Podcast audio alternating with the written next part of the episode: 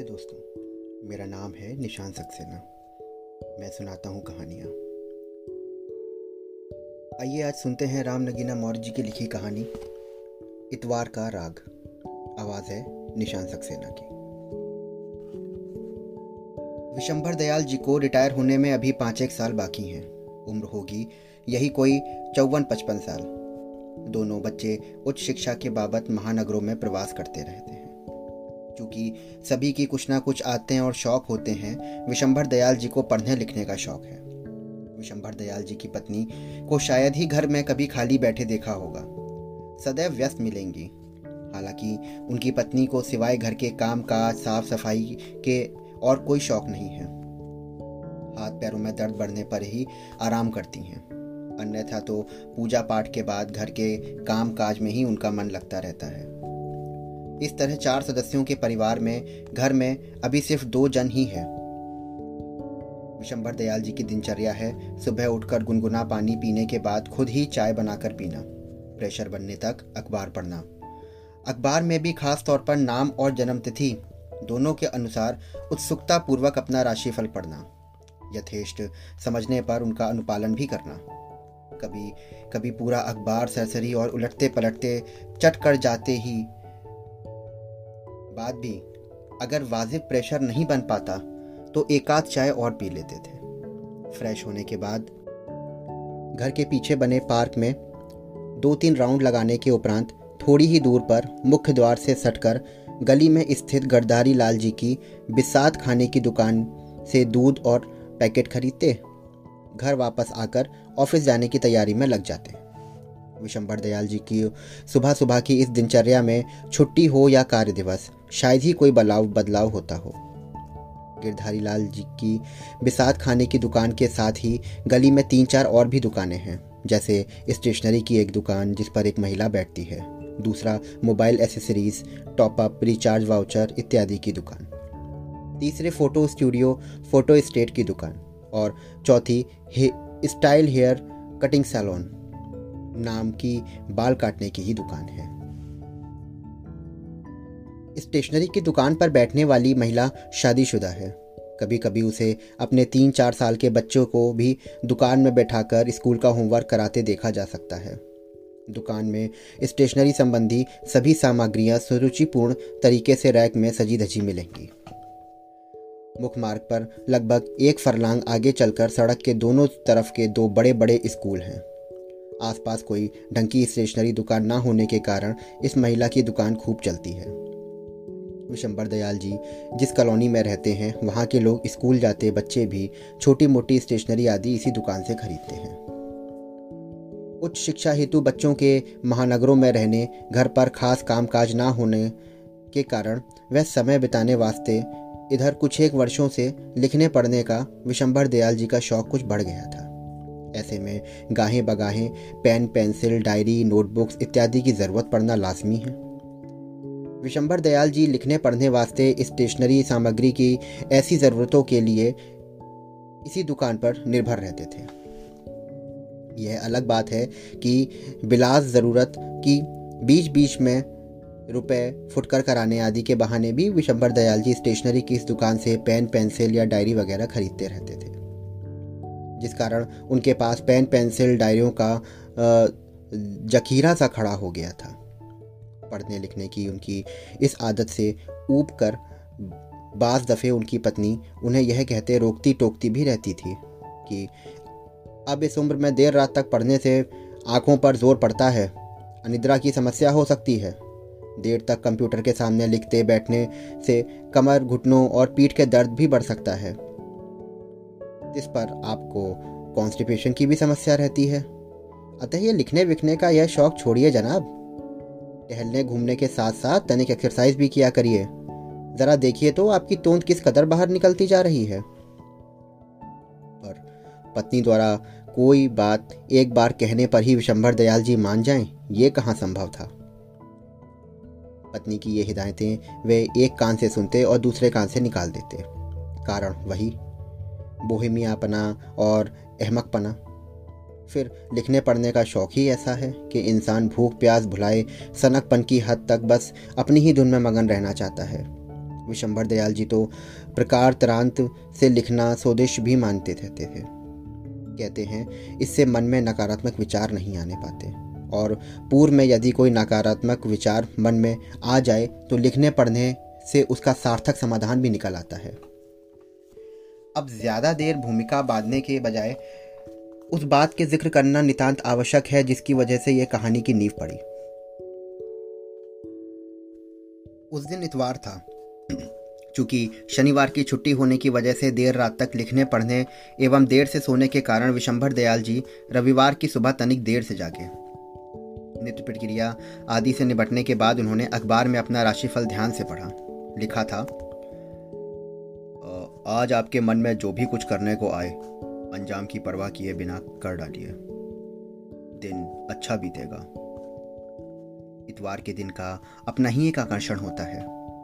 राशिफल पढ़, ऊर्जा से लबरेज, वो टहलने निकल गए। छुट्टी का दिन होने के कारण उस दिन वे थोड़ा लंबे राउंड पर निकल गए, जिससे लौटने में भी देरी हो गई। सूरज सीधा आसमान पर आ गया था। अप्रैल के महीने में सुबह लगभग 11-12 बजे के आसपास जैसी गर्मी होनी चाहिए थी, वैसी पड़ रही थी। टहलने के बाद दूध के पैकेट्स लेकर लौटते वक्त विशंबर दयाल जी जब उस स्टेशनरी की दुकान के सामने से निकले तो उनकी उड़ती निगाह यूँ ही दुकान के अंदर बैठी अखबार पढ़ती उस महिला पर चली गई। महिला ने गहरे लाल रंग का चटक सूट पहन रखा था। जिस पर सलमा सितारों युक्त दुपट्टे पर सुनहले गोटे की किनारी उस पर खूब फब रही थी। एक पल के लिए विशंबर दयाल जी ठिटक से गए और अगले ही पल यंत्रवत स्टेशनरी की दुकान के सामने खड़े हो गए। ये मुझे जेल वाला कोई सस्ता पेन दे दीजिए। दुकान के सामने चूँकि कोई ग्राहक नहीं था तो विशंबर दयाल जी के इस आग्रह पर झट वह महिला अखबार पढ़ना छोड़कर काउंटर के बगल में ही रखे एक ही मूल्य के तीन चार जेल पेन निकालकर उनके सामने रख दिए। उन्होंने उसमें से दो पेन पसंद किए। एक पेन के दाम चुकाने वास्ते जब उन्होंने जेब में हाथ डाला तो भकुआ से गए। विशंबर दयाल जी की जेब में सिवाय तीन चार रुपए के सिक्कों के अलावा और कुछ नहीं था। वे तो रोज की तरह सुबह सुबह मात्र दूध खरीदने भर के पैसे ही जेब में लेकर निकले थे। कोई बात नहीं, अंकल जी। आप तो इधर से रोज ही निकलते हैं। पैसे कल दे दीजिएगा। विशंभर, दयाल जी को अपनी जेबें टटोलते देख उस महिला ने अंदाज़ा लगा लिया कि उनके पास अभी पैसे नहीं हैं। सो, उनका नर्वसनेस मिटाने के वास्ते ही उसने बात को दूसरी दिशा की तरफ़ मोड़ दिया। महिला की इस बात पर विशंभर, दयाल जी एक बार फिर से झेप गए। ये आज आप दूध लेने बहुत देर से जा रहे हैं? हाँ वो थोड़ी सी देर हो गई है। आउट ऑफ़ स्टेशन चला गया था। आ, रात में देर से लौटा हूँ। सोने में देर हो गई तो उठा भी देर से। विशंभर दयाल जी ने दोनों पेने अपनी कमीज के ऊपर वाली जेब में खोसते पता नहीं क्यों झूठ का सहारा लिया। अंकल जी दूध के इन पैकेट्स को अभी ले जाकर फ्रिज में रख दीजिएगा नहीं तो दूध फट जाएगा। वह महिला भी पता नहीं किस मूड में थी। ऐसे हिदायत दिया, मानो जैसे दूध फटने कितनी चिंता हो उसे। विशंभर दयाल जी ने भी तनिक मुस्कियाते, कृतज्ञतावश या शायद सामाजिकतावश अपनी गर्दन दो बार ऊपर नीचे हिलाई। महिला की हिदायतें सुन उन्होंने एक बार भी ऐसा लगा जैसे परिस्थितियाँ कैसी भी हों, कुछ औरतें घर में हो या बाहर अपने आसपास के प्रति बेहद फिक्रमंद रहती हैं। पर अगले ही पल उन्हें यह भान भी हुआ अभी मेरी आसपास मेरी उम्र इतनी भी नहीं हुई है कि मुझे कोई अंकल जी कहे। खैर, घर लौटते वक्त रास्ते भर मनी मन कुछ गुनगुनाते जैसे सिर्फ़ वही सुन समझ सकते हैं, वो घर वापस आ गए। ये इन दूध के पैकेट्स को फ्रिज में रख दो, नहीं तो दूध फट जाएगा। दूध के पैकेट्स डाइनिंग टेबल पर रखते उन्होंने पत्नी को हिदायत दी। हाँ जैसे मुझे तो पता ही नहीं था। आज तो आपने इतनी महत्वपूर्ण जानकारी मुझे दे दी। पत्नी ने नहले पर दहला मारा। अरे भाई, मैंने सिर्फ़ सामान्य सी जानकारी दी है। अच्छा छोड़ो। क्या एक कप गर्मा गर्म कॉफ़ी मिल जाएगी? इतनी देर से दूध लेकर आए हैं आप तो इसे फ्रिज में रखने की ज़रूरत ही क्या है? दूध भगोने से निकालकर गैस पर चढ़ा दीजिए और कॉफ़ी भी खुद बना लीजिए। बड़ी देर से घर की साफ़ सफ़ाई कर रही हूँ। बालों में धूल जमा हो गई है। मैं नहाने जा रही हूँ, बड़े आए कॉफ़ी पीने वाले। हम्म। अरे भाई, जैसी हुजूर की मर्ज़ी। पत्नी का रुख भापते उनके बाथरूम की तरफ़ उन्होंने प्रस्थान करने के बाद ये कहते विशंबर दयाल जी ने एक आज्ञाकारी पति की भांति पहले दूध के पैकेट्स बड़े भगोने में निकाले, फिर सॉस पैन में से दो कप कॉफ़ी बनाने भर का दूध, पानी और चीनी मिलाकर गैस बर्नर पर रख दिया। साथ ही शेविंग की तैयारी में लग गए। कॉफ़ी पीने के बाद जब विशंबर दयाल जी शेविंग के लिए आईने में सामने खड़े हुए तो उन्होंने गौर किया। मूछों के ज़्यादातर बाल सफ़ेदी की ओर अग्रसर हैं। चेहरे पर झुर्रियों ने भी दस्तक दे दी है। सर के बाल भी खिचड़ी ही हो चले हैं। ये सभी चीज़ें उन्हें सामूहिक रूप से बढ़ती उम्र की चुगली करते नज़र आए।